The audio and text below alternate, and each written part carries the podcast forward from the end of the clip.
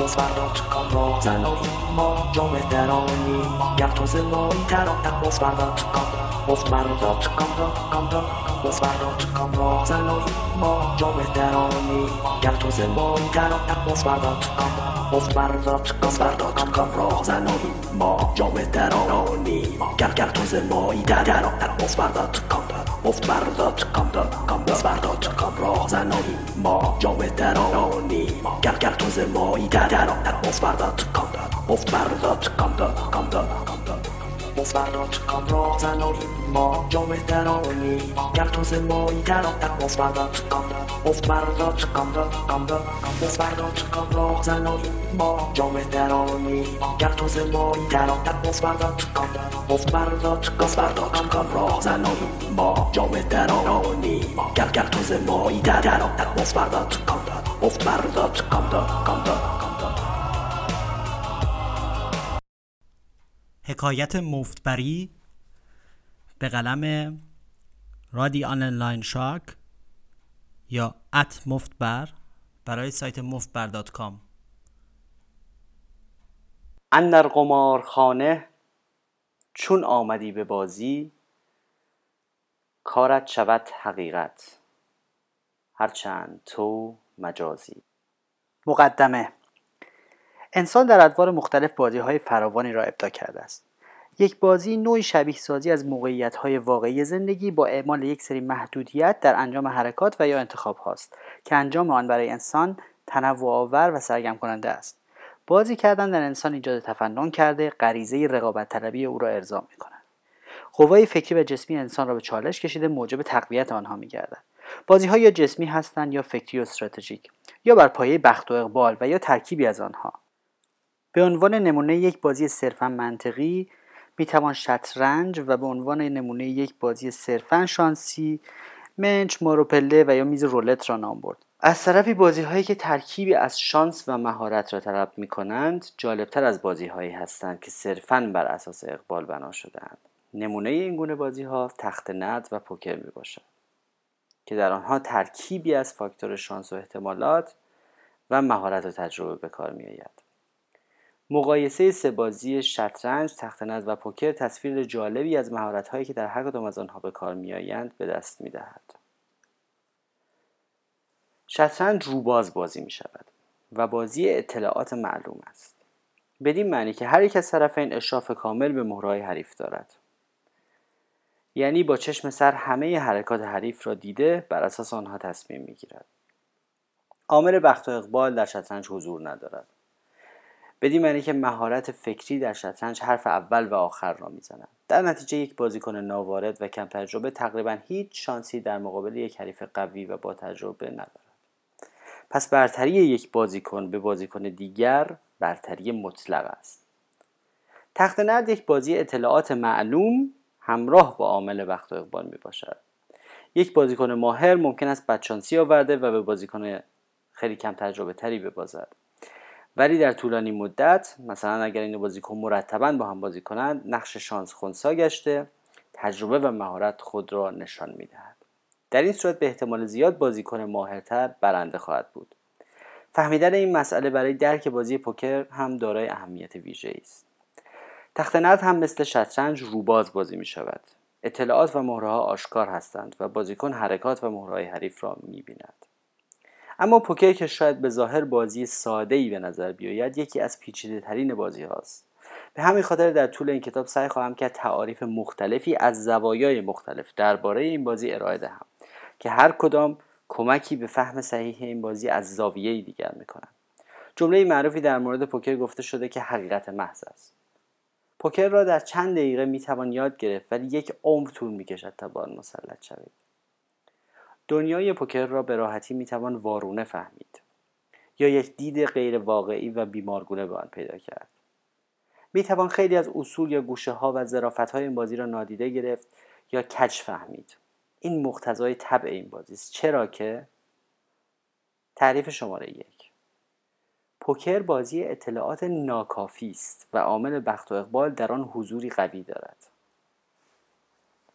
عوامل پیچیده انسانی و روانشناختی به خصوص روحیه بازیکن در هر لحظه به خصوص از بازی عوامل اقتصادی، ریاضیات، آمار و تفکر چند لایه همه و همه در آن نقش بازی می‌کنند و این بازی را پیچیده و پیچیده تر می‌کنند هرگز نباید از یاد برد که هیچ بازیکنی هر چقدر هم ماهر و با تجربه باشد علم غیب ندارد و در نهایت از ورق حریفی اطلاع است. به همین خاطر همیشه تا آخرین لحظه نمی‌توان یک قضاوت قطعی درباره نتیجه یک دست انجام داد. اما خبر خوب این که همه این مسائل به همین اندازه برای حریف های شما هم مشکل ساز هستند. آنها هم در نهایت انسان هستند با روحیات متغیر. از طرفی هر کسی می تواند به مهارت خود به تدریج اضافه کرده و در این بازی برنده شود. تعریف شماره دو. پوکر بازی مدیریت موقعیت هاست. یعنی موقعیت ها و صحنه هایی که می توانند پیش بیایند بیشمار هستند. بنابراین هرچه بازیکن با تجربه تر و با سابقه تر و خوشفکرتر باشد احتمال اینکه در یک موقعیت به خصوص تصمیم پخته تر و سودآورتری بگیرد بیشتر می شود به همین خاطر برتری یک بازیکن به بازیکن دیگر نسبی است. تعریف شماره 3 پوکر بازی مدیریت و شناخت انسان هاست که تصادفا از طریق ورق جاری می شود یعنی یک بازی کاملا حریف محور است. این بدین معنی است که در این بازی تمام تصمیم های ما به شخصیت و گرایشات حریف ما دارد. مثلا در شطرنج اگر یک قهرمان جهان با یک مبتدی بازی کند در یک موقعیت به خصوص بهترین حرکت ممکن را انجام می دهد و زیاد تفاوتی نمی کند که حریف این حرکت را درک می کند یا خیر. در فوتبال هر تیمی بهترین بازی خود را ارائه می دهد و اگر حریف ضعیف باشد چه بهتر؟ اما در پوکر که بازی شخصیت های مختلف و تمایلات انسان هاست یک حرکت ایدئال کاملا بستگی به سطح بازی حریف شخصیت و تمایلات او دارد. به طوری که با یک دسته به خصوص در مقابل حریف حریف ضعیف هرگز نباید بلوف زد ولی در همان موقعیت می‌توان به یک بازیکن خوب بلوف زد. این مبحث را در فصول آتی به تفصیل شرح خواهیم داد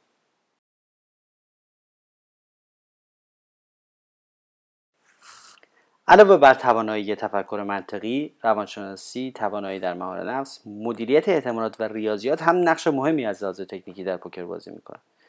به طوری که عدهای به افراد فکر می‌کنند که پوکر همش ریاضی است و هر که در ریاضیات پوکر قوی تر باشد الزاما نتایج بهتری خواهد گرفت. این ادعا در عمل صحیح نیست. از آن طرف عدهای آنقدر اتفاقات عجیب غریب دیدند و با دستهای خوب باختند که به کلی نقش مهارت و تجربه را نادیده گرفته و مدعی می شوند که شانس و فقط شانس تعیین کننده نتایج بازی است. این ادعا هم مطلقا غلط و بیپایه است. بهترین دلیل هم به علیه این ادعا وجود تعداد بیشماری بازیکن حرفه‌ای است که از راه پوکر زندگی بسیار مرفه و درآمدی سرشار مثلا هیچ کس یک رولت باز حرفه‌ای سراغ ندارد چرا که آنجا فقط و فقط شانس تعیین کننده نتایج است. عامل شانس مسلما تعیین کننده نتایج کوتاه مدت است ولی مهارت تعیین کننده نتایج بلند مدت یک بازیکن مجرب است. به طوری که در یک شبه به خصوص یک بازیکن کاملا مبتدی می‌تواند با کمی شانس یک قهرمان با تجربه را بارها شکست دهد. ولی اگر این دو به مدت کافی هر شب با هم بازی کنند مهارت به تدریج بر شانس غلبه کرده و بازیکن کم تجربه بند را آب خواهد داد و همه پولش را خواهد باخت. نقل از اینترنت. امروزه تأسیس کازینوهای آنلاین جمعآوری شواهد لازم برای قضاوت را تسهیل کرده است. پردازش اطلاعات حاصل شده احتمال تعلق این بازی را به گروه بازی های مهارتی افزایش داده و علاقمندان امیدوارند که این نتایج منجر به تغییر قوانین محدود کننده مربوط به قمار در برابر پوکر بشود. دو پژوهش اخیر به ترتیب به این صورت انجام شدند. در اولی روش کار بر مبنای تغییرات برد و باخت یک بازیکن به عنوان معیاری از شانس و مقایسه بیلان بازیکنان مختلف و سطوح مهارتی متفاوت با احتمال توزیع شانسی ایشان در نظر گرفته شد و مشاهده شد که با عبور از مرز هزار دست نقش مهارت بر شانس غلبه می‌یابد. در پژوهش دوم درصد دستهای رو نشده به عنوان معیاری از مهارت در نظر گرفته شد زیرا که در آنها عملا به علت دیده نشدن کارت ها شانس معنی پیدا نمی کند با بررسی 103 میلیون دست مشاهده شد که در 76 درصد آنها درصد آنها برنده بدون رو شدن دست ها تعیین می شود به این ترتیب هر دو پژوهش مهارتی بودن این بازی را بخصوص در تعداد دستهای زیاد تایید کردند. تعریف شماره چهار. پوکر بازی کسب اطلاعات است. در ابتدا که ما شروع به بازی پوکر می‌کنیم فقط به تنها اطلاعات موجود توجه می‌کنیم یعنی ورق خودمان. اما به مرور زمان مهارت ما در کسب اطلاعات به درد بخور بیشتر می شود اطلاعاتی مثل طرز فکر، شخصیت، گرایشات حریف، زبان بدن و روحیه فعلی او. خلاصه هرچی یک بازیکن مطلعتر و حواس جمعتر و حضور ذهن بیشتری داشته باشد کیفیت تصمیماتش بهتر می شود و در نتیجه پوکر باز بهتری است. چون سر و ماهیت جان مخبر است هر که او آگاه تر با تر است. اقتضای جان چو ایدن آگهی است هر که آگه تر بود جانش قوی است. شعر از مولانا.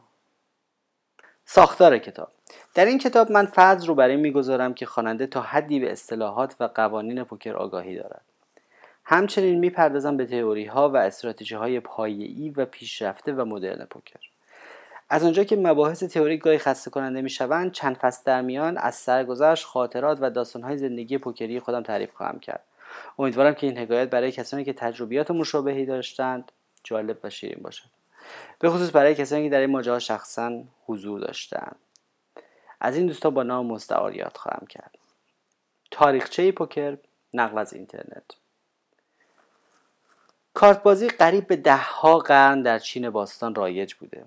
معمولا کارت ها تشکیل شده از دو وجه هستند. یک وجه یکسان برای همه و یک وجه متفاوت که هر بازیکن فقط خودش طرف متفاوت را می‌بینه. در این نوع بازی ها کسی باهوشتر یا ماهرتر شناخته میشه که بتونه کارت های حریف رو حدس بزنه. این نوع بازی از واقعیت های زندگی نشأت گرفته شده. و بازیکن ها به نوعی ادعا می کنند که می توانند با قدرت تعقل سرنوشت خودشون رو تعیین کنند یا به عبارت دیگه به راز سرنوشتی که براشون تعیین شده پی ببرن این یعنی می توانند طبیعت را که با تصادف و شانس تلفیق شده با درایت به نفع خودشون پیش ببرند. بازی پوکر که اکثرا معتقدند یکی از پر استراتژی ترین بازی های ابداع شده برای کارت در حقیقت نسخه تغییر یافته بازی آسناس بوده. که قبل از قرن هجدهم در ایران که اون موقع پرشیا شناخته می شده بین مردم متمول و اشرافی مخصوصا درباریان رایج بوده. در همون مواقع ایران رابطه نزدیکی هم با غرب داشته و این بازی بعدا از همین طریق به غرب منتقل میشه و به نام پوکر معروف میشه. در قرن 18 بازی آسناس که یکی از رایجترین بازی های کارتی در غرب میشه به دلایلی که خیلی مشخصی است برای حدود 100 سال از رواج میافته. ولی با شروع قرن بیستم رونق خودش رو بیش از قبل پیدا می‌کنه. و مخصوصا بین مردم کوچه و بازار آمریکا بسیار محسوب میشه. کارت های آسناس چهار یا پنج دست از پنج سری کارت بوده که با رنگ های متفاوت و توسط دست ساخته و نقاشی کارت های آسناس به ترتیب اهمیت تشکیل شده از آس با ته شیر پادشاه، بیبی، بی، سرباز و لکات یا رقاص بوده است. کلمه آس یک کلمه فارسیه که هنوز در ورق استفاده میشه و در دیکشنری آکسفورد عجیبه که منشأ و تاریخچهش ذکر نشده. و به غیر از استفاده در ورق بازی به کسی یا چیزی که خیلی برتره هم گفته میشه. می‌خوام بگم که این کلمه کلمه فارسیه که توسط بازی آسناز در فرهنگ قبل رسوخ کرده. گاهی اوقات به جای لکات یا رقاص از کارت کولی یا کابلی هم استفاده می شده که جوکر تغییر یافته همین کارته. در عوض کارت های چینی توسط اعداد شماره گذاری می شده و الان کارت های موجود که معمولا توسط شرکت های غربی تولید میشه در حقیقت ترکیب از کارت های چینی و ایرانیه که از دو شروع میشه تا عدد ده و بعد سرباز بیبی بی شاه و آس یا تک. با اینکه تک عدد یک داره ولی در اکثر بازی ها از همه کارت ها با ارزشتر محسوب میشه. به خاطر اینکه در حقیقت آس عدد یک نبوده و کارت دیگه ای بوده یعنی شیر که توسط یک جایگزین شده تا تعداد کارت ها 52 تا بشه. چون با 52 تا کارت بازی های بیشتری میشه انجام داد. جذابیت پوکر در زندگی من. در خانواده پدری من پوکر امری شناخته شده بود. پدر بزرگ خدا مرز من پوکر بازی قهار بود. در بعضی مهمانی های خانوادگی می‌دیدم که روی میزی که با پتوی پشمی پوشانده شده بود مردهای فامیل نشسته بودند. متفکرانه در پنج ورقی که در دست داشتند ظلم می‌زدند و الفاظ مخصوص زبان پوکربازها را به کار می بردند. مثل پارول، چیپ، دوبل، سپوت، ساموار، رست، کاف، اعلام. بعضی وقتها هم به بازیکنان کم حواس یادآوری می‌کردن که آقای فلانی صحبت با شماست. پدر بزرگ من در یک سر میز نشست و خیلی خشن و شاید خرکی بازی می‌کرد. و اکثرا برنده بود. این صحنه چرا مرا اقوا می‌کرد که آرزو داشتم من هم روزی بزرگ شدم سر میز پوکر بنشینم. خوب به یاد دارم که در یکی از مسافرت های عید که عده زیادی هم از خانواده پدری دور هم جمع شده بودند من شنیدم که پدر و مادرم درباره این مشاجره می‌کنند که پدرم کلی سر پوکر باخته و مادرم از این مسئله ناراحت بود. پدرم از دوران نوجوانی شخصا تجربه های منفی زیادی در ارتباط با پوکر داشت. اولا به خاطر اینکه خودش بارها باخته بود. دوم به خاطر پدرش که به گفته او هیچ وقت خانه نبود و پول زیادی به باد می‌داد. او همچنین اعتقادی شدید و تا حدی خرافی بر ارسی بودن همه رفتارهای انسانی دارد. همیشه می‌گفت امیدوارم هیچ کدام از بچه های من از پاپا پوکر رو به ارث نبرند. تا اینکه در یک روز سیزده به در که اموها و خاندان پدری در حیات منزل ما جمع شده بودند من به یکی از اموها گفتم که لطفا به من بازی پوکر با ورق رو یاد بدین. بالاخره من با معنای جادویی کلماتی که بر سر بیز گفته می‌شد مثل فولجار رنگ کاره پارول آشنا شدم. یادمه که در سن ده سالگی سعی می‌کردم از بچه های دیگر در بازی کارت هواپیما کشتی ماشین که آنوسه در میان بچه ها بود پول ببرم. بعدها با استفاده از زبان بیسیک کومودور 64 برنامه ای مثل لاتاری نوشتم. بدین صورت که بچه های محل رو جمع می‌کردم همه پول میگذاشتم وسط. برنامه بعد از شمارش معکوس نام یک برنده رو اعلام می‌کرد. بعدها در اوایل دهه سوم زندگی گروهی از دوستان من مرتبا برنامه پوکر داشتن و برای من از بردها و باختهاشون تعریف می‌کردن. یکی از اونها که نمی‌خواست پول برده شده در پوکر رو وارد پول تو جیبی خودش بکنه من و یک نفر دیگر رو یک روز به صبحانه مفصل در لابی هتل هما دعوت کرد. می‌گفت بخورید نوش جونتون اینها پولهای محمد رضاست به گفته پل نیومن در فیلم رنگ پول پول برده شده دو برابر شیرینتر از پول زحمت کشیده است.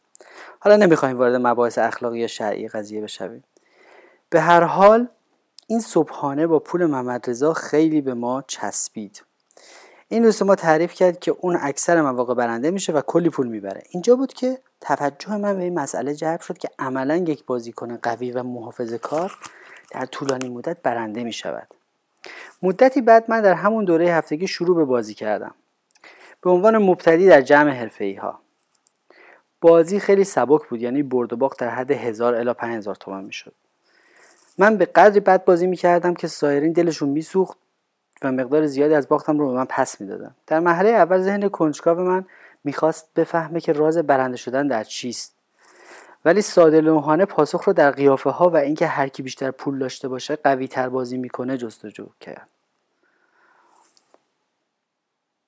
که البته هر کدام از این عوامل تا حدی موثر هستند ولی اکنون معتقدم که حرف اول رو تکنیک قوی و مبتنی بر اصول و استراتژی های مدرن پوکر می‌زنه.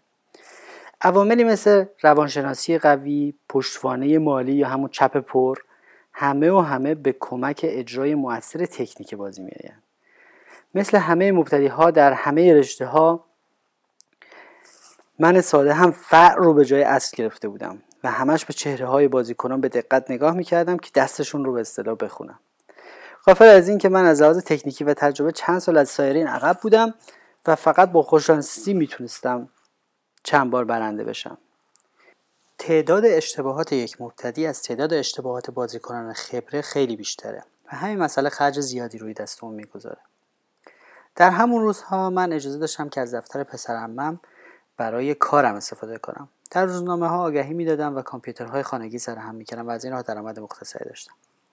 آقای مسن و خوشتیپ و سرزنده بارش ستاری سفید که دوست خانوادگی عموی من هم بود بعضی وقتا به دفتر پسرمم سری می‌زد و با ما چای می نوشید و می‌رفت. از اون مردای با کلاس قدیمی که نسلشون در بیست چند سال اخیر رو به انقراض می‌رفت و من خیلی با شخصیتش حال می‌کردم. خلاصه یک روز در دفتر من تعریف کردم که پوکر بازی می‌کنم و به سلامتی همیشه بازنده هستم. آقای سین با همون نگاه مغرور و پدرانه ازم پرسید می‌خوای یه نکاتی بهت یاد بدم که برنده باشی؟ نه یک روز و دو بار بلکه سالها برنده باشی. چشمای مشتاق من برقی زدن و گفتم معلومه. گفت برو قلم و کاغذ بیار پسر. از این حرفش بیشتر خوشحال شدم چون قلم و کاغذ معنیش این بود که نکات مفصل و به درد بخوری برای یادداشت کردن وجود داره. من گفتم آخه این بچه ها همشون سالها تجربه دارن و بازیاشون خوبه. استاد گفت اگه خوب به حرف من گوش کنی پدرشون رو در میاری. تصور این که من در طی چند بازی آینده شروع کنم به خوب بازی کردن و به اصطلاح پوز بازیکنهای پرمدعا رو بزنم و اونا هم نفهمن که از کجا خوردن هیجان و میل به فراگیری رو در من افزایش داد. از اون روز به بعد من هر روز با استاد تئوری پوکر مشق می‌کردم و همینطور یادداشت برمیداشتم هر کلمه رو از دهان استاد میقاپیدم و فورا مینوشتم. مبادا نکته ای از دست بره.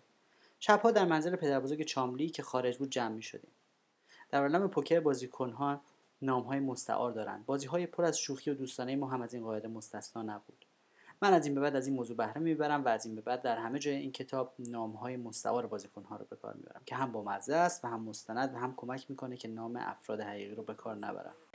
یک میز گرد در یک اتاق قدیمی سرد. من هر شب بهتر از شب قبل بازی می‌کردم و موجبات تحسین و تعجب دوستان رو فراهم آوردم. شروع کردم به بردن پولهای برای بچه روز بعد از بازی تمام جزئیات بازی شب قبل را که به خاطر داشتم با استاد در میان میگذاشتم و او به تحلیل دستهای بازی شده میپرداخت و اشتباهات من را اصلاح می‌کرد. الان با تجربه می‌دونم که این بهترین راه پیشرفت در این بازیه یعنی تحلیل و بازبینی دستهای بازی شده و یادگیری از اشتباهات. امروز علم پیشرفت کرده و به کمک اینترنت می‌توان در کلاس های مجازی تحلیل دست به صورت رایگان شرکت کرد که بی نهایت آموزنده است. در این کلاس ها شاگردان های بازی شده خود را به صورت الکترونیکی برای استاد میفرستم در طول برنامه این های بازی شده سر فرصت تحلیل می‌شوند. برگردیم به بازی های عهد شباب من در منزل پدر بزرگ چاملی. در همین گروه هنوز هم قول چراغ که همونی که ما رو با پول ممرزا به صبحانه دعوت کرده بود بهترین و محافظه کارترین بازیکن بود و تقریبا همیشه برنده. من با انواع عمومی بازیکن ها آشنا شدم. بازیکن های خفت و گشاد. مثلا جغد یک بازیکن بسیار گشاد بود که مرتب توپ می‌زد و سعی می‌کرد بلوف های بزرگ بزنه و حریف رو جا کنه. همیشه دوره های خصوصی پوکر مثل یک برکه پر از ماهی میمونند که در بعضی فضول میخشکند و باید ماهی جدید در آن انداخت و یا برکه دیگری پیدا کرد و یا دو یا چند برکه را دو تا یکی کرد. بعضی ها میبازند و دیگه نمیان. بعضی ها وقت ندارن. خلاصه برای زنده نگه داشتن یک دوره مرتبا باید دنبال بازیکن تازه گشت. این مهارت رو من از همون اول داشتم. به طوری که من چند تا بازیکن جدید به این گروه اضافه کردم به نامهای ملخ و اردک. ملخ یک پسر بامزه و شوختب با تنز بسیار تلخ و گستاخ لاغر و نحیف عین ملخ بود که تمام میز رو سرگرم می‌کرد مثل یک تلخک. راستش تمام این اسامی حیوانات که می‌خوانید زایده ذهن خلاق و تنز پرداز و وقیه ملخ بود. البته خیلی هم گشاد بازی می‌کرد و به سلامتی حسابی هم میباخت. اردک که دوست من هم بود نسبتا بازیکن قوی بود و درس وکالت می‌خوان و در پوکر از من حساب می‌برد. با آمدن ملخ به بازی ها پوکر ما رونق گرفت و من یاد گرفتم که با هر نوع بازیکن چطور باید روبرو شد و نقاط ضعف همه رو یکی یکی کشف و نشانه گیری کردم. ملخ و دوستانش بازی های دیگری رو در شهرک غرب مثل خونه زنبور و غیره می که ما رو هم با خودشون بردن و من اونجا هم بسیار موفق بازی کردم ملخ با توجه به سبک بازی من که خطرناک، نترس، قوی، قافلگیر کننده، انفجاری و در عین حال بسیار زیرکانه بود به من لقب کوسه سفید آدم خور رو داد. امروز کاملا معموله که در همه جا به بازیکنهای خوب کوسه میگن. من یک کوسه با مزه پلاستیکی هم دارم که این روزها موقع بازی روی ژتون ها می‌گذارم. عکس روی جلد کتاب. و در اینترنت هم با نام مستعار کوسه بازی می‌کنم. پسر انبه من هم وارد دوره های ما شد و همیشه از یک گروه دیگری به نام دکتر اینا تعریف می‌کرد که به قول خودش در سطح بالاتری بازی می‌کردند می‌گفت اگر هر یک از شماها اونجا بازی کنید خواهید باخت من این رو باور نمی‌کنم و بالاخره در یک روز جمعه که حوصلم خیلی سر رفته بود بهش اصرار کردم که تلفن این دکتر اینا رو به من بده. می‌خوام برم سراغشون. دکتر اینا هم پای تلفن یک آدرسی به من در تهران پارس دادن. من هم تنها تنها آژانس گرفتم و رفتم. یک سه ساعتی بازی کردیم. من تقریبا تنها برنده میز بودم. چون بازی زمان معین و ثابت و از پیش تعیین شده داشت همه پیشنهاد کردن که دوباره یک بازی جدید رو شروع کنیم. در بازی دوم هم من برنده مطلق شدم. پول شام همه رو حساب کردم و با آژانس برگشتم خونه. فرداش دکتر اینا به پسرم هم زنگ زدن و گفتن آقا این پسر دایید اومد ما رو تار و مار کرد و رفت. خلاصه در هفته بعد از اون دکترینا وارد دوره های ما شدن و بارها و بارها و بارها آمدند و باختند و رفتم من واقعا از این بازی ها و از پولی که با تفریح و سادگی به دست می آوردم لذت می بردم من با یکی از بچه های دوره دکترینا رفیق شدم به نام آبج. که اون منو به یک دوره دیگری برد در جردن منزل علیوسی علیوسی که یک کانیات بگیر بود و به ازای هر بازی 20 هزار تومن می گرفت در اولین بازی منزل علی اوسی من شیفته شخصیت و روش بازی یک بازیکنی شدم که منو تحت تاثیر قرار داد. اسمش بود امیرعلی گل گلدون.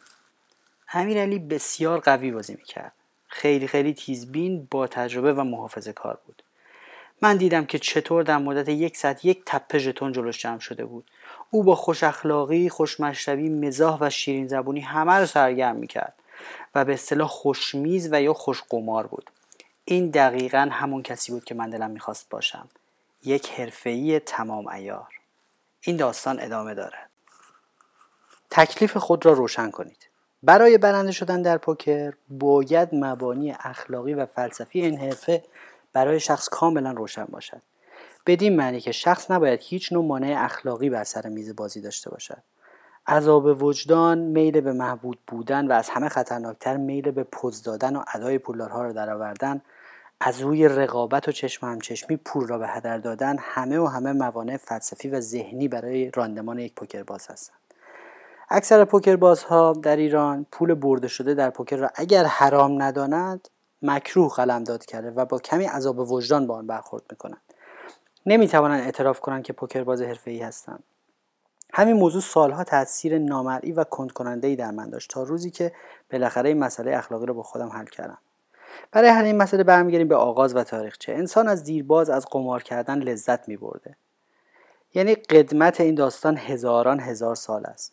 میل به ریسک کردن بازی سر پول هیجان برد احتمال ضرر کردن و شیرینی برنده شدن در اکثر انسانها و همه جوامع بشری وجود داشته دارد و خواهد داشت. فکر می‌کنید چرا مسابقه های تلویزیونی با جوایز بزرگ اینقدر پربیننده هستند؟ در سالهای اخیر تعداد بینندگان مسابقات پوکر از بسکتبال در آمریکا بیشتر بوده. به ندرت کسی می‌تواند ادعا کند که تا به حال سر چیزی شرط نبسته و قماری بر سر چیزی نکرده. مسئله قمار کردن در طبیعت ماست و با قوانین طبیعت و نحوه کار خلقت در روی زمین هماهنگ است. در واقع هیچ چیز و هیچ تصمیمی در این دنیا قطعی نیست و عامل شانس و احتمالات در آن دخیل است. اصلا همین که ما از فردای خود و از یک ساعت آینده خود خبر نداریم زندگی را به صحنه قماری بزرگ تبدیل می کند در این بازی صرف شجاعت و پیشرفتن به امید برد با ارزش و انسانی است. به قول مولانا همه ها بکردی هله میر بار دیگر. سگ خیش را رها کن که کند شکار دیگر. همه قوطه ها بخوردی همه کارها بکردی. منشین ز پای یک دم که بماند کار دیگر. خنک آن قماربازی که بباخت آنچه بودش بنماد هیچش الا هوس قمار دیگر. در اینجا خنک همان تعبیر کول امروزی است که بیانگر نوعی آزادگی در قماربازی پاکباز و درک صحیح از مکانیزم زندگی و نبرد ابدی انسان با نیروی شانس و احتمالات که همون روزگار لاکردار بیوفاست پایدار ماندن و کول ماندن او در برابر بدشانسی ها و باخت هاست تاریخ نشان داده که در هر مملکت و منطقه‌ای که قمار برای مردم عادی ممنوع بوده همیشه و همیشه به طور زیرزمینی و خانگی شرطبندی و قمار رایج بوده است.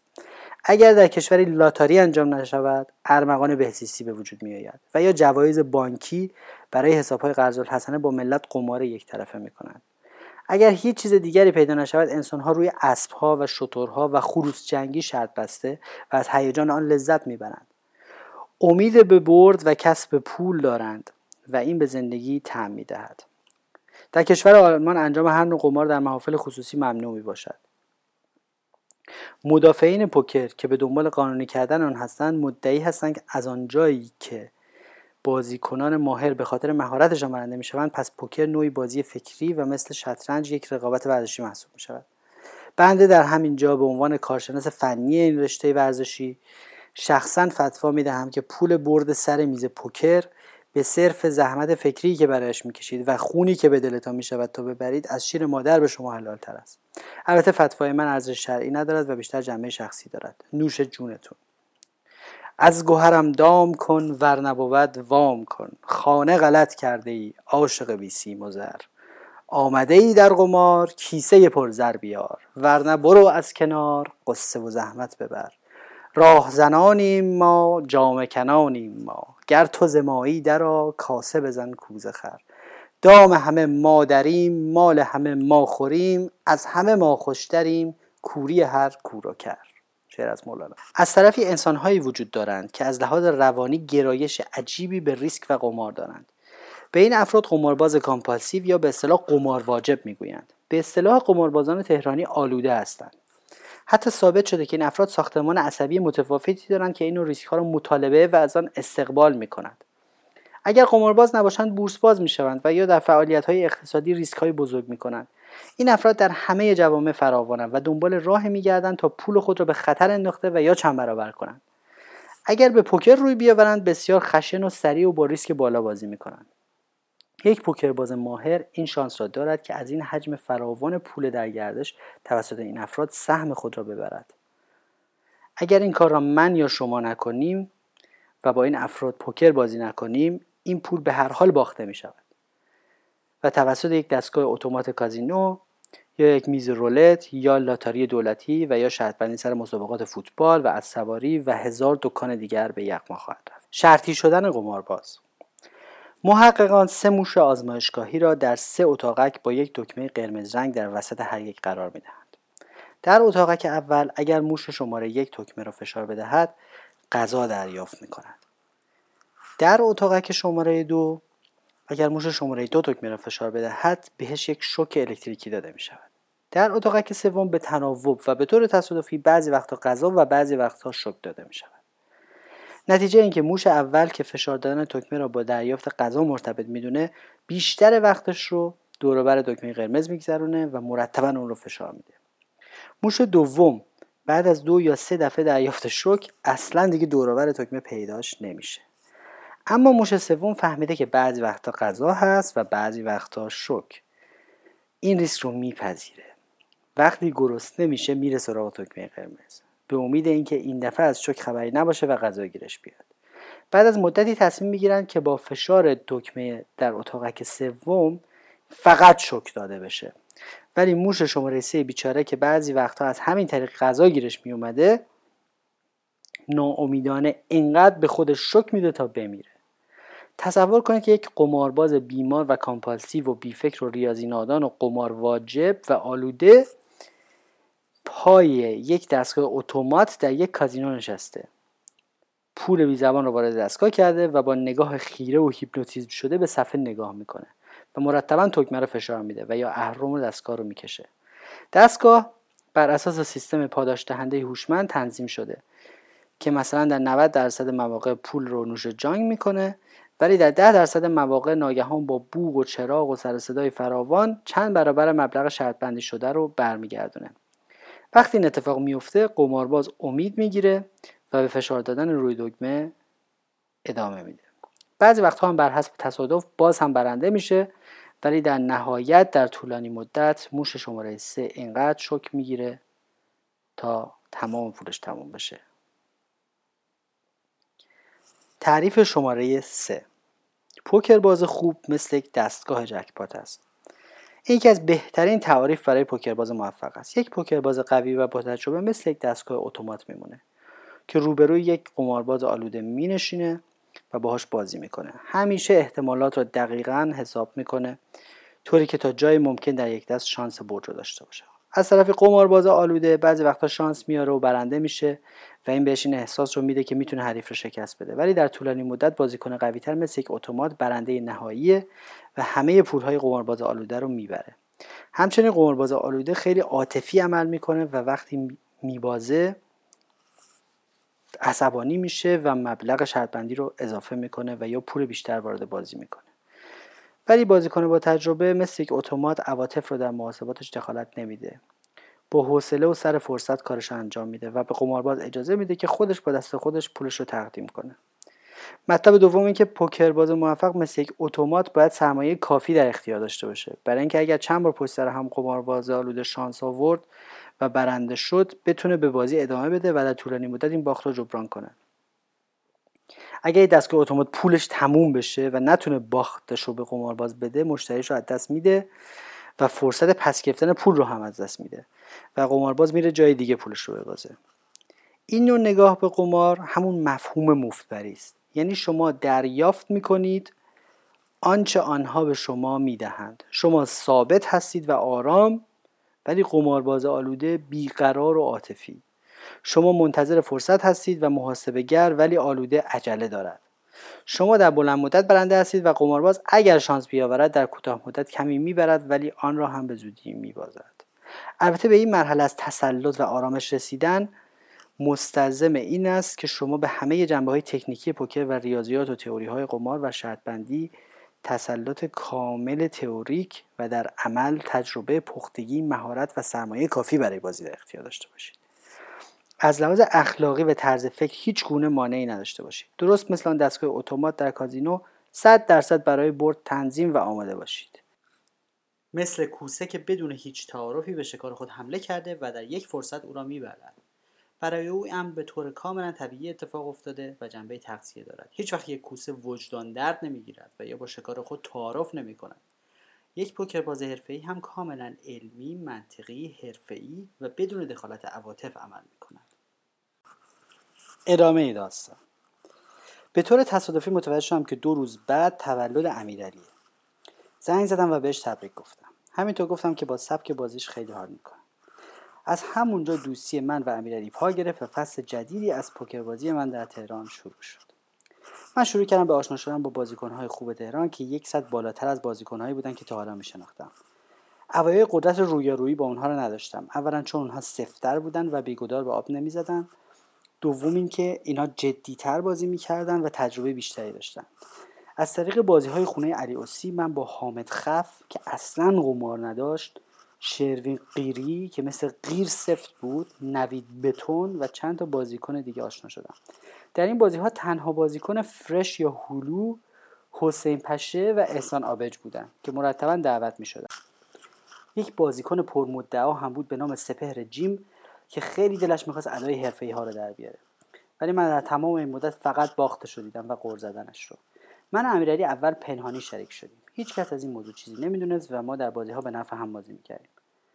بعد برد و باختمون رو تقسیم می‌کردیم. تا اینکه بعدها بعد از شک شهریار جوزی و مترک های فراوان برابر شراکتمون رو علنی کردیم. در نتیجه در هر زمان فقط یکی از ما سر میز مینشست و دیگری می‌تونست فقط اون رو تعویز کنه. در صورت خستگی یا بازی عاطفی به خاطر باخت زیاد.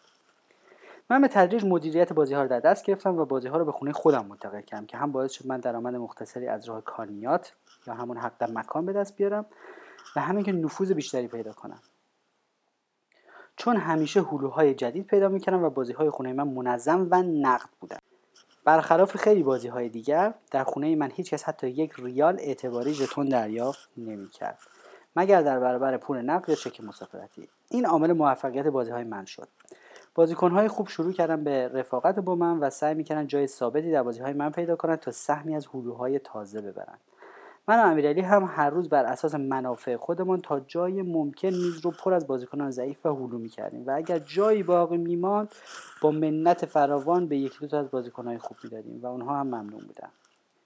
در میان این گروه بازیکنهای خوب یک محمد نامی بود که همیشه یک تیشرت مشکی تنش بود و خیلی خطرناک و گشاد و خشن بازی می‌کرد. این محمد شاید اولین نمونه بازیکنی بود که من دیدم که با این روش موفق بازی می‌کنه. چون با بازی گشاد و توپ زدن آستانه دید حریف پایین می اومد و موقعی که دست های واقعا خوب می آورد همه فکر می‌کنن شاید بازم هیچی نداره و بهش می باختن و محمد استاد بود در این سیستم. بعضی وقتها هم که یکی دو تا بچانسی پشت هم می آورد آبروغن قاطی می‌کرد و آنگاژ می‌زد و می‌شد یک بازیکن گشاد ضعیف و شروع می‌کرد به در این دوره من شغلم رو که مدیریت و تدریس در یک مؤسسه آموزش کامپیوتر بود به راحتی رها کردم و برای اولین بار در زندگی شدم یک پوکرباز حرفه‌ای تمام وقت. یعنی تنها منبع درآمدم که شکمم رو سیر می‌کرد و صورت حسابامو میپرداخت پوکر بود. از این بابت از صمیم قلب خوشحال بودم چون عاشق اینطور زندگی کردن بودم. من به استعداد خودم ایمان عجیبی داشتم و همیشه از دیگران میشنیدم که میگن این آخرش یه پوکرباز بزرگی میشه. در محله ما یک پسری بود به نام علی سپوتی که ملخ اسمش رو گذاشته بود درخت توت. علی سپوتی شباهت بی اندازه به گاز هنسن دانمارکی ستاره امروز پوکر دنیا داشت. جالبه که علی سپوتی در تخت ند رو دست نداشت. اتفاقا گاز هم تخت باز بوده. علی سپوتی هم مثل گاز دیوانوار ولی یه جورای خطرناک و با ابهت بازی می‌کرد. یک ابهت خاصی سر میز داشت. شاید به خاطر انگشتای دراز و باریکش و دستهای ماهرش و سکوت عجیبش یا اون صدای آلندولونی یا تموزیش. یه شب منزل علی سپاتی بازی می‌کردیم و من بازنده بزرگ بازی بودم و عموی پیر خدا بیامرز علی که از اون پوکر بازی قدیمی و با تجربه بود بازی ما رو تماشا می‌کرد. من اینقدر با انضباط بازی کردم و با وجود بدشانسی های پشت سر هم خودم رو از باخت بزرگ بالا کشیدم و آخر سر هم برنده اول بازی شدم. در پایان عموی خدا بیامرز علی رو به علی کرد و گفت این دوستتون از همه قشنگتر بازی می‌کنه. بعدها بازیکنان معروف دنیا خوندم که بازیکن خوب رو باید موقعی شناخت که در حال باخته و هنوز هم درست تصمیم می‌گیره و بازی رو جمع جور می‌کنه. من معروف شدم به کسی که بی نهایت خونسرده و هیچ وقت آنگاژه نمیشه. چه ویژگی مهم و بزرگی برای یک پوکر باز حرفه‌ای. دید متدیک به استراتژی. پوکر یک بازی فکری با اطلاعات ناکافی است. ما هرگز ورق حریف را نمی‌توانیم ببینیم. پس هرگز نمی‌توانیم یک تصمیم 100 درصد صحیح و مبتنی بر اطلاعات کامل بگیریم. برای همین بازی ما بر اساس حدسیات محاسبات تخمینها و گاهی اوقات صرفا بر مبنای حس ششم شکل می‌گیرد. همین امر ما را وادار می کند که متدیک یا روشمند فکر کنیم. یعنی با یک سری اصل یعنی قواعدی که در اکثر مواقع به نتایج مثبت منتهی میگردند کار کنیم. به عنوان مثال یک اصل در فوتبال این است که از جناح ها حمله می کنیم و توپ را سانتر می کنیم اصل سانتر کردن الزاما همیشه و در همه شرایط منجر به پیروزی نمی شود ولی حریف را حداقل تحت فشار قرار داده شرایط گل زدن را فراهم می کند بعضی وقتها هم منجر به گرفتن کرنر می شود که آن هم مجددا روی دروازه ریخته می شود تا اینکه خط دفاعی حریف در یک لحظه مناسب بند را آب دهد. در پوکر ما باید این اصول را به کار ببندیم. اصولی که فشار را بر حریف افزایش دهد تا او بند را آب دهد. مسلما صرف حمله متضمن پیروزی نیست ولی حریف یا حریفان را مداوما زیر فشار قرار داده تا اولین اشتباه را مرتکب شوند. اینها شرایط بود را مهیا می کنند و در طولانی مدت دفعات و شانس موفقیت ما را افزایش داده که این موجب افزایش درآمد متوسط ما در پایان سال می گردد. بسیار مهم. چرا باید اصلا درباره تئوری پوکر مطالعه کنیم؟ فرایند یادگیری و اهمیت پرهیز از نتیجه گرایی. فرایند طبیعی یادگیری هر نوع مهارتی در انسان از طریق مکانیزم تجربه و خطا و به تدریج صورت می‌گیرد. وقتی ما می‌خواهیم مثلا بازی تنیس را یاد بگیریم دفعه اول اصلا به توپ نمی‌زنیم. بعد از کمی تمرین ذهن ما روش خود را اصلاح می کند ولی این دفعه یا توپ را بیرون می‌زنیم یا توی تور می‌زنیم. این خطا و یا نتیجه نامطلوب ما را میآزارد و مغز ما تلاش می کند نحوه ضربه زدن را اصلاح کند. تا دیگر این نتیجه منفی را نگیریم. بالاخره با تمرین کافی ما بازیکن بهتری می‌شویم. حتی اگر مربی نداشته باشیم و هیچ چیزی درباره تئوری تنیس نداریم. متاسفانه در مورد پوکر این اتفاق نمیافتد. چون در این بازی نتایج شانسی و کاملا بی ربط به روش صحیح یا نصحیح بازی هستند. این تصاففی بودن نتایج در کوتاه مدت فرایند یادگیری ما را به شدت مختل می کند. در نتیجه تنها راه یادگیری و بهبود تکنیک بازی آگاهی کامل از اصول تئوریک بازی و سپس به کار بردن آنها در سر میز و پرهیز از نتیجه گرایی است. مثال ما جفت آس داریم و برای حفاظت از دستمان روی flop ی که شاه و نه و نه باشد یعنی ما دوتا آس داریم flop اومده شاه نه نه. توپ می‌زنیم و یا حتی all-in می‌رویم و حریف با یک دست ضعیف مثل یه جفت پنج ما را می‌بیند.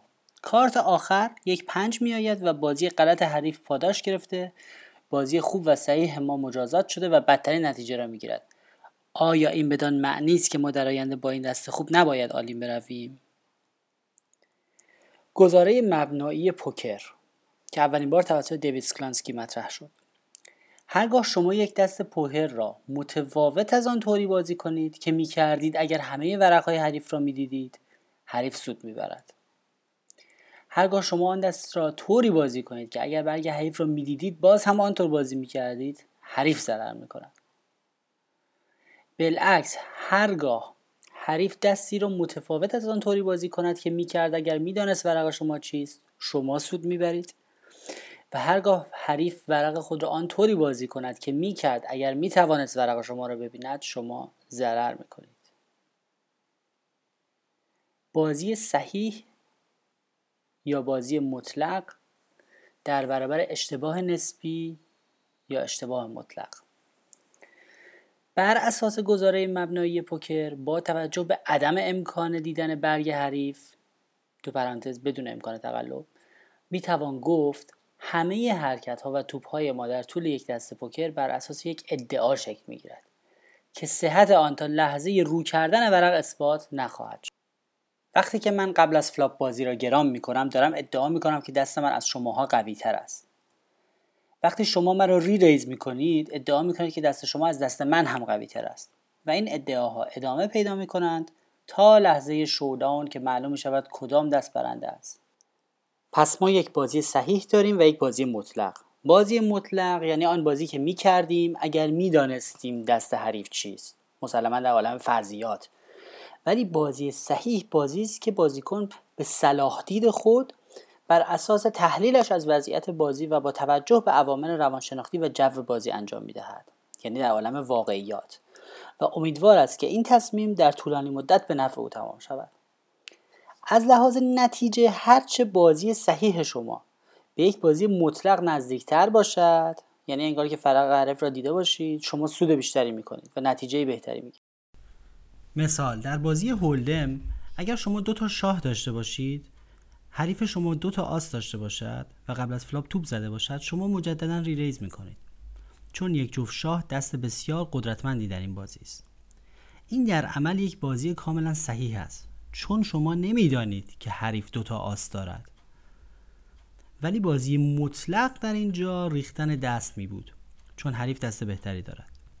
مسلما در اینجا تقریبا غیر ممکن است که بتوان یک بازی صحیح انجام داد که به بازی مطلق نزدیک باشد. پس ما باید بازی صحیح را انجام دهیم و بر اساس اطلاعات موجود قضاوت کنیم نه بر اساس ماورا طبیعه. اگر شما در این موقعیت با دو شاه به دو آس ببازید به حکم ورق هیچ کس نمی‌تواند به شما خورده بگیرد که صحیح بازی نکرده اید چون شما علم غیب ندارید. شما محکوم به باخت هستید به حکم ورق. بر همین اساس ما بازی اشتباه یا ضعیف را از اشتباه مطلق تو پرانتز اگر می‌دانستیم حریف چی دارد جدا می‌کنیم. در مثال بالا شما با دو شاه یک اشتباه مطلق انجام داده اید ولی بازی اشتباه یا ضعیف و ناصحیحی نکرده اید اسرار ازل را نه تو دانی و نه من. وین حرف معما نه تو خانی و نه من. هست از پس پرده گفتگوی من و تو چون پرده برافتد نه تو مانی و نه من. خیام. استراتژی مطلق یا استراتژی ریاضی؟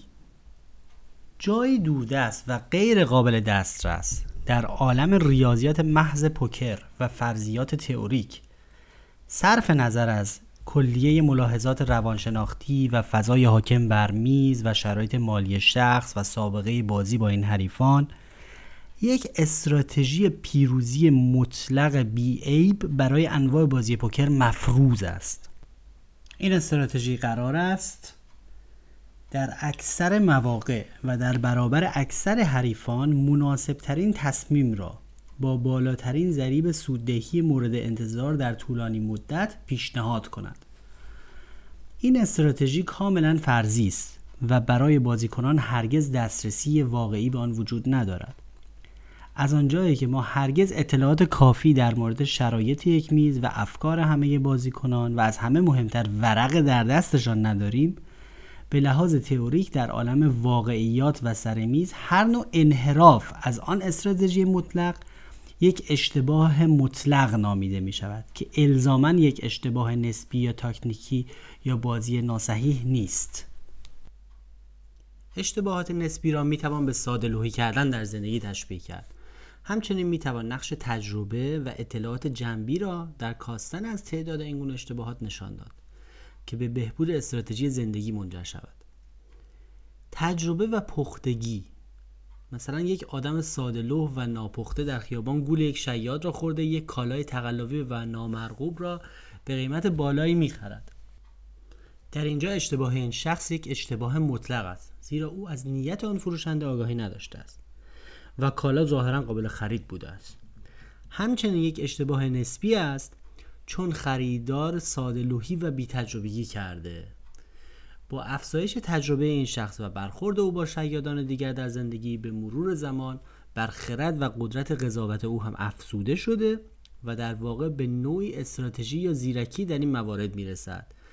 از تعداد اشتباهاتش کاسته شده در طولانی مدت کمتر ضرر می کند این مثال به بهترین شکل تفاوت بین مبتدی ها و بازیکنان با تجربه سر میز پوکر را نشان می دهد.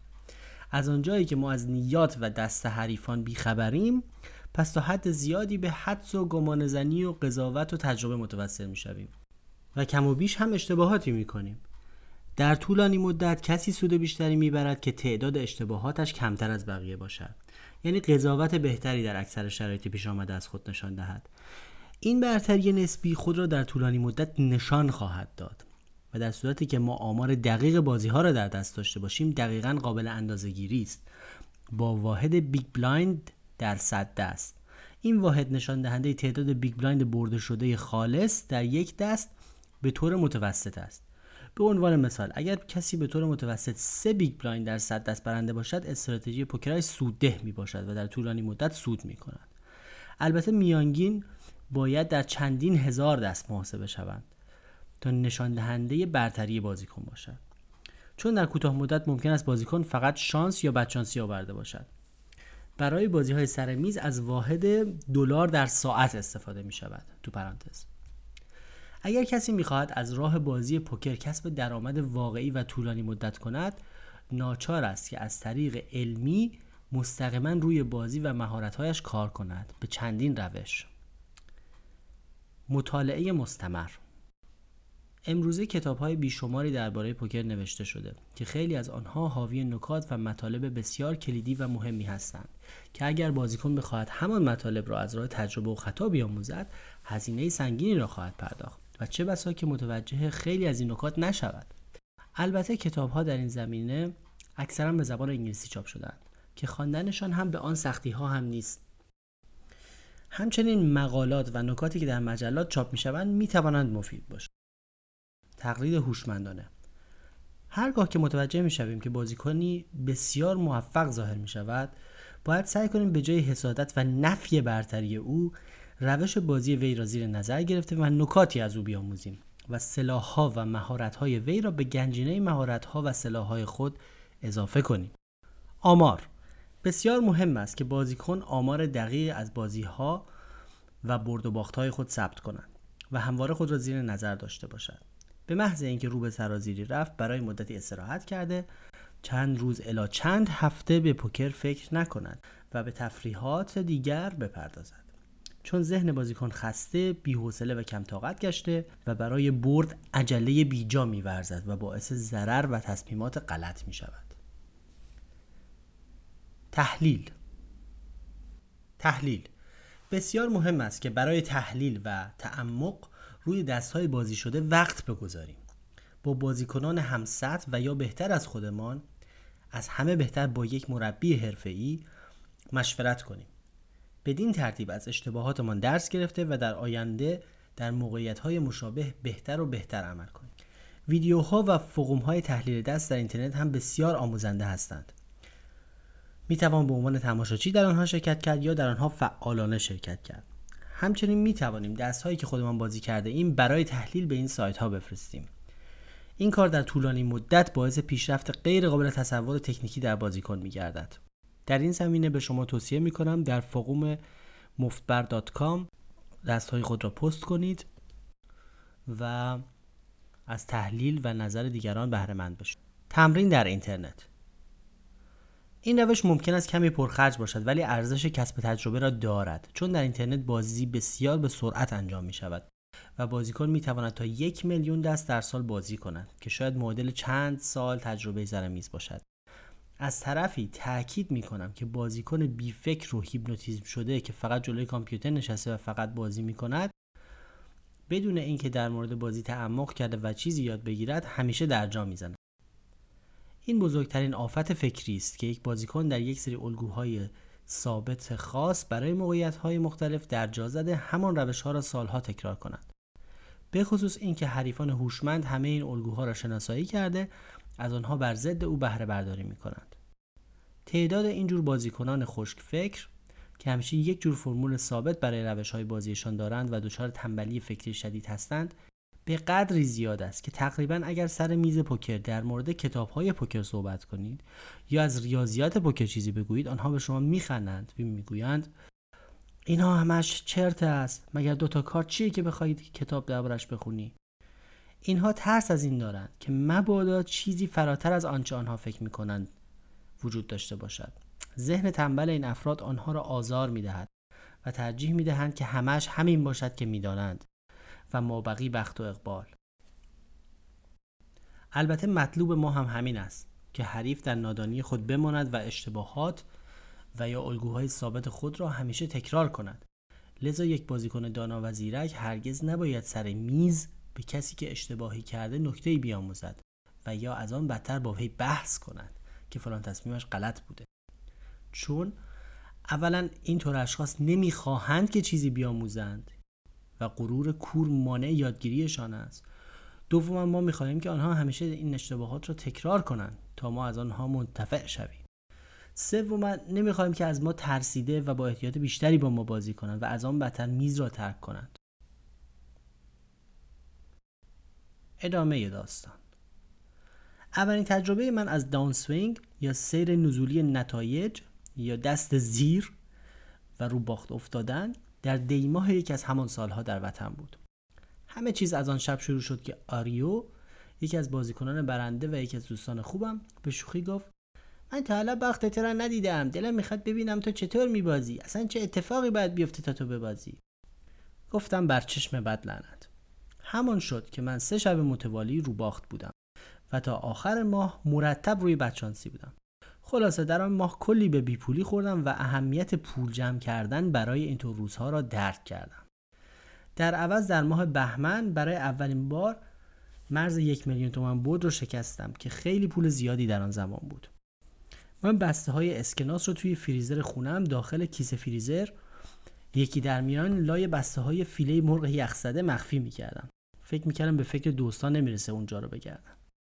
خلاصه توپ توپ بودم و زندگی ایدئال من به عنوان یک پوکرباز حرفه‌ای اینطور ادامه یافت. صبحها هر وقت که سیر خواب می شدم بیدار می شدم و با تاکسی و آژانس به سلمونی می رفتم جهت اصلاح صورت. بعد برای صرف صبحانه به قهوه خانه می رفتم خیلی روزها آژانس رو برای نصف روز در اختیار می گرفتم و می رفتم بانک چکا و تراول های روز قبل رو می ریختم به حساب. در منزل فقط به اندازه پول نقد نگه می داشتم که بتونم خودم بازی کنم و تراول های درشت بازیکن ها رو خورد کنم. نهار رو در بهترین رستوران ها صرف می کرد هنگام صرف نهار با تلفن بازی رو برای ساعت سه بعد از ظهر مهر چینی می کرد مهر چینی به حدی دقیق بود که بعضی وقتها که تعداد داوطلبها به اندازه کافی بود سعی می کردم که بازیکن ها همدیگر رو نشناسم تا اینکه سر میز با مجهولات بیشتری طرف باشه ولی ما همه را میشناختیم و در برابر چهار معلوم بازی می‌کردیم. رأس ساعت سه بعد از ظهر هر روز بازی در منزل من شروع می شد. من قبل از بازی دوش می گرفتم تا سرحال و شاداب باشم. هنوز هم همین کار رو می کنم. برنامه روز و باشگاه رفتن رو طوری تنظیم می کنم که درست قبل از بازی دوش بگیرم. به تجربه دریافتم که خیلی مهمه که آدم کسر خواب نداشته باشه، روز آرام و بی سری رو پشت سر گذاشته باشه، از لحاظ جسمی شاداب و تمیز باشه فکر باز و بی دغدغه سر میز بشینه تا بتونه محکم خوشفکر و بی شتاب بازی کنه. شریکم کمی زودتر می اومد تا با هم کمی درباره بازیکنهای دعوت شده صحبت کرده. خودمون رو آماده کنیم و استراتژی بازی ما رو برای این گروه خاص تعیین کنیم. بعد از بازی هم حداقل نیم ساعت بازی خودمان و سایرین رو تحلیل می‌کردیم و اشتباهات خودمون رو گوشزد می‌کردیم تا دیگه تکرارشون نکنیم. در طول تقریبا یک سال این تحلیل ها باعث پیشرفت زیادی در بازی من شد. چون هنگام تحلیل دست ها تمرین ذهنی میشه و به دور از فشار روانی و مالی سر میز و فشار ناشی از مبالغ بالای پول می‌توان راجع به نکات تکنیکی بازی عاقلانه تر صحبت کرد و از آنها درس گرفت. بعدش می‌رفتم باشگاه و شب هم برای صرف شام. معمولا می‌رفتم لابی هتل ها با یکی دوستانم برای صرف چای و صحبت. تا اینکه مثل خیلی از جوانهای اون دوره جوگیر گشته و به سرم زد برم خارج. بدون اینکه برنامه ای داشته باشم که اونجا چطور می‌خوام زندگی کنم شوخی شوخی کارم درست شد و از همه خداحافظی کرد. چقدر هم سخت بود خداحافظی از امیرعلی شریک هم فکرم. او حتی به هم گفت که بهتره تو تصمیمم تجدید نظر کنم چون ما کارمون خیلی رونق داره و ماها روش زحمت کشیده ایم تا به اینجا رسیده. بازی ها منظم انجام میشه و من علاوه بر سهم 50 درصد از برد کانیات هم می‌گرفتم که خودش درآمد ماهانه خوبی بود. برد دو ماه آخر رو هر دفعه فورا تبدیل به ارز کردم و رفتم به دیار فرنگ. در بلاد فرنگ اولین کاری که کردم ثبت نام در کلاس زبان بود. بعد هم سراغ کازینو رو گرفتم. رفتم به قمارخانه شهر و سراغ پوکر رو گرفتم. که فهمیدم اینجا پوکر هفت کارت سکات بازی میشه. یک الا دو بار در هفته و آن هم با مبالغ سنگین. چند بار هم میز خونخوار رولت پولهای من رو به یغما برد. یک بار هم آریا اومد شهر فرنگ و کلی یاد خاطره ها کردیم و هوس قمار دیگر. خلاصه جوگیر شدیم و رفتیم کازینو و کلی پول بی زبان رو تقدیم میز شیطانی رولت کردیم. بالاخره من هم بی پول شدم و مجبور به بیل زدن به زمین زندگی و کار. در آن زمان اصلا در شهر ما خبری از پوکر به شکل امروزی نبود. من مدتی پوکر بازی نکردم. از این دوری رنج بسیار بردم. در خواب می دیدم که دوباره سر میز بازی نشستم و سه تا آس خوشگل در دست گرفتم. چطور در خواب بینت پنبه دانه. بعدها به این فکر افتادم که من هر طور شده پوکر روباز هولم رو باید یاد بگیرم. شروع کردم به بازی امتیازی در سایت یاهو که بسیار بی نمک و لوس بود. من چیزی از آن یاد نگرفتم. اصولا نمی‌توان پوکر که بازی سر پول است در یک بازی امتیازی بدون برد و باخت و بدون فشار مالی یاد گرفت. بدون دخالت پول رقم ها بیمعنی می شوند در واقع مبالغ شرط بندی شده سر دست های پوکر باید تأثیری هرچند ناچیز در کیف پول شما بگذارد تا شما بازی را جدی بگیرید. اگر عنصر پول را از پوکر حذف کنیم چیزی از آن باقی نمیماند و بسیار خسته کننده و لوس می شود بعد از یک سال بالاخره اولین کتاب پوکر زندگیم رو خریدم و شروع کردم با ولع تمام به خواندن نکات و پندهای داخل کتاب. از آنجایی که من هیچ اطلاعی از بازی هولم نداشتم و تمرین هم نداشتم این کتاب کمک چندانی به من نکرد. بعد شروع کردم برای اولین بار در اینترنت در سایت معروفی که در تبلیغات تلویزیونی دیده بودم به بازی کردم. اولین ده دلار من به سرعت تمام شد. دومین واریز سومین و بعد واریز های سی دلاری و بیشتر هم به باخت منجر شد. هر دفعه در مدت کوتاهی پول ناپدید می‌شد بدون که من کوچکترین شانسی داشته باشم. نهایتا در یک بازی یک الا دو دلار میپردم ولی طولی نمی‌کشید آن را هم میباختم و سرخورده می‌شدم. بعد دومین کتاب هولم رو خریدم که نسبتا ساده نوشته شده بود. این کتاب توضیح می‌داد که چطور با flop های مختلف رفتار کنیم و هر نوع flop چه معنایی برای دست ما می‌تواند داشته باشد. به هر حال کمی احساس کنترل به بازی من بخشید. در همان روزها یک بار به یک دوره بازی خصوصی دعوت شدم. که در واقع برای وضع مالی من بسیار گران هم بود. در آن بازی بسیار گیج بودم. مثلا نمی‌دانستم که با دستی مثل آس و شیش قبل از flop چه کار باید بکنم. در واقع هیچ مقیاسی برای دست ها نداشتم. در آنجا احساس کردم ضرورت دارد بیشتر مطالعه کنم. به هر حال آن شب بر اثر یک معجزه و آوردن کاره آس در دست آخر من برنده شدم و از آن بازی جان سالم به در بردم. در آنجا فهمیدم که تجربه و مهارت من در پوکر قدیمی روبسته کمک چندانی به بازی hold'em من نمی کند. مگر در بخش روانشناسی میز و خواندن چهره و زبان بدن بازیکنان. بعد از آن مدتی در یک سایت دیگر اینترنتی بازی کردم و حتی یک بار تا سقف 500 دلار هم رسیدم. ولی بعد همش رو باختم. در آن دوران شنیدم که یک پسری به نام احسان در خانهش بازی میاندازد. این بازی ها سبک و دانشجویی بودند. ولی تمرین خوب برای هولم آنجا شبهای زیادی بازی کردیم. این بازی ها من رو از لحاظ روحی خیلی ارضا می کرد بعد از سالها دوری دوباره سر میز پوکر و باز هم برنده بازی ها من بودم. یک رکورد در یک شب پول خوبی برنده شدم که روح مرا شاد و منو دوباره به آن اعتماد به نفس سابق باز کردم در آن زمان تازه با همسر فعلیم آشنا شده بودم که بسیار مخالفت می‌کرد با چون او همان تصور کلیشه ای از پوکر را داشت. ولی من تازه داشتم مثل ماهی که به آب برگشته منظورم کوسه ماهیه دوباره نفس میکشیدم. در آنجا یک پسر ایرانی بود که مرتبا از یک بازی دیگری تعریف می‌کرد که در آنجا سطح بازی ها بسیار بالاتر است و چند بازیکن قوی سمبولا ایرانی در آن بازی می‌کنند.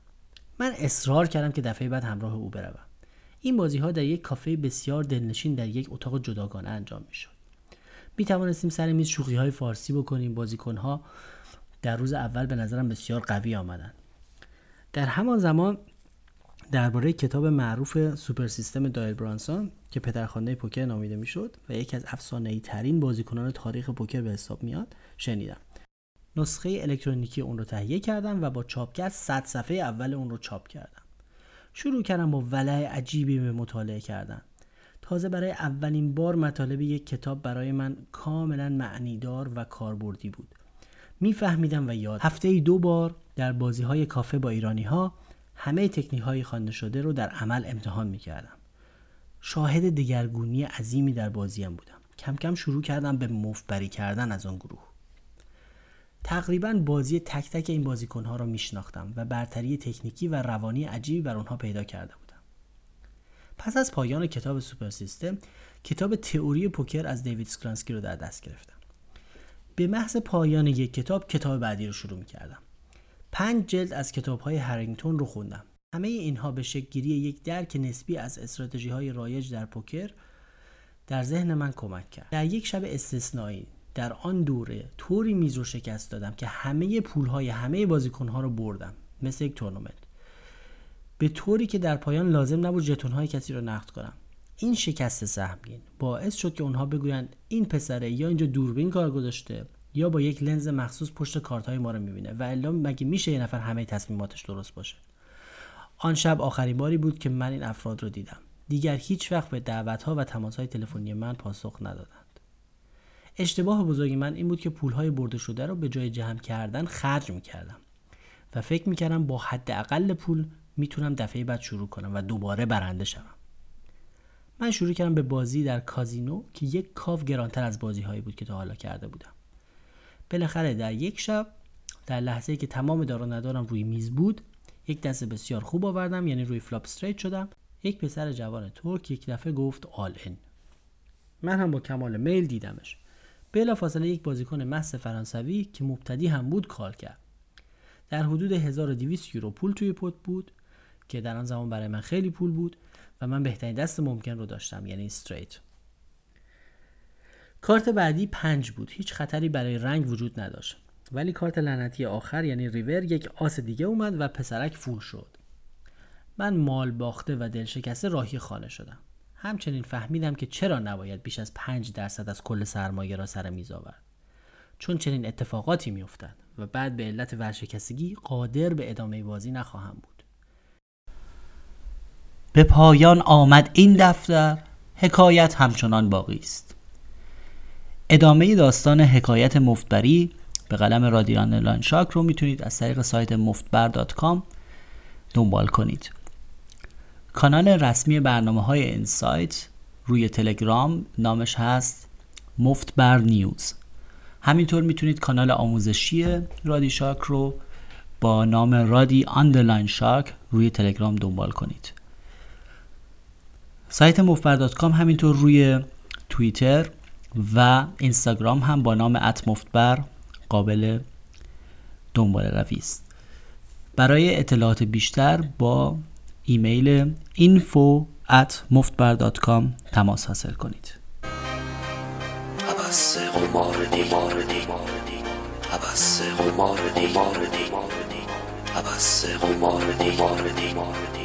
عوض قمار